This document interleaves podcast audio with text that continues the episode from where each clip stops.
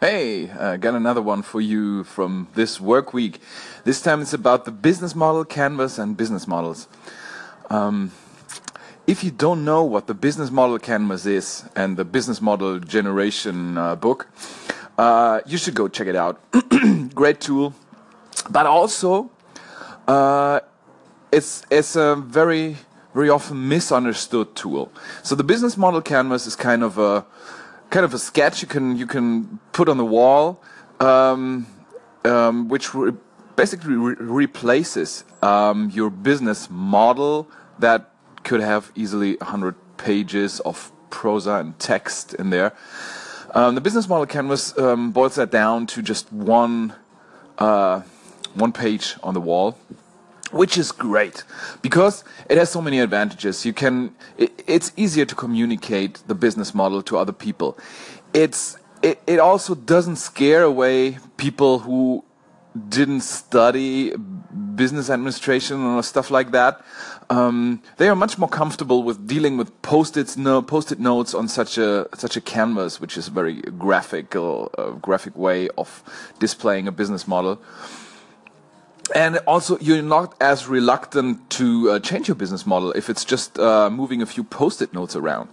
You can try new things. Put up a new post-it note and let's say we we we want to try that revenue channel. Why not?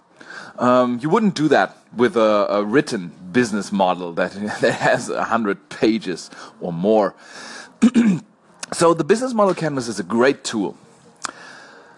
Check it out if you if you don't know it um, but then, most of the people I meet, most of my customers, they seem to misunderstand the business model canvas. It's like like with many good methods and tools.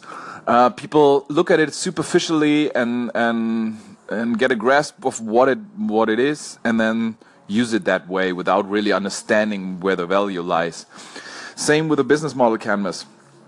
The business model canvas, most people use it really kind of as a checklist. So it has it has nine boxes, and they they use it kind of a yeah check all the boxes. Do I have customer segments? Okay, what are my customer segments? Oh, do I have distribution channels? Okay, let's list a few. Um, what what is our value proposition? What are, what are the revenue channels and so on. They just go through it like a checklist and say, okay, we don't have any post-its in uh, in in our partners. Um, partners box, so we have to put it put some there. Um, yes, you can use the business model canvas in that way, and uh, it's neat, but that's not where its value lies. its value lies elsewhere. Um, some some of this value I already mentioned. It's it's a great tool to communicate. So if you if you have to communicate your business model to other people, to your team, to um, to business angels. Um, it's it's great to have a business model and then tell a story about about it by putting up post-it notes there. It's also a great tool for um, doing validation, which is a lean startup thing. So um, basically, in the beginning of your um, company, your product, your project, your business model canvas, and all the things that you put in there no matter whether you put it in the business model canvas or in a traditional business model, everything you have in your business model are basically guesses, assumptions. You guess um, revenue that you can get, you guess what people want, you guess um, how many of your target audience are out there and what they want from you. Um, so it's just guesses. And Lean Startup tells us, and customer development tells us, we have to validate these guesses or we run the risk that we uh, uh, that we burn a lot of money. so the business model canvas can be like uh, really, really like a um, list of assumptions that you have, guesses, hypotheses, um, and then you you look at it and say, okay, where where's where are the showstoppers? What what if this assumption doesn't is not true? Will it break my business model? And if you find such assumptions, then you should you should go ahead and validate them. Um,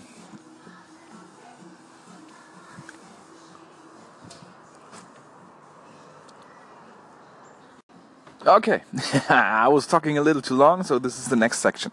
So go ahead and validate your assumptions. How you do that is not part of what I want to tell you today. I will do another um, another episode on that. Um, so what I want to talk about today is um, how you can use the business model canvas for kind of scenario analysis to predict or not not really predict to play with different future scenarios for your business model. Uh, and that's another area where the business model canvas really shines. Because you can it, you, can put up a business model canvas in let's say 10 minutes. Um, and then you can put up another one in another 10 minutes and you can have in an hour you can have five or six different business models around your product or around your idea or around your target audience. Don't always focus only on the product, focus on the target audience. Um, yeah, you, you can have all that up there and you have you can you can go crazy. You can you can have crazy scenarios. Um, you wouldn't do that with a traditional business model. No one writes five or six business models. But with the business model canvas, you can do that. So try and try to try to freak out. Try to to really overdo it and, and make some, some bold assumptions. And then let's see what, what business model you can build around that assumption. And um, maybe you find something that's uh, where, the, where, there's a great market.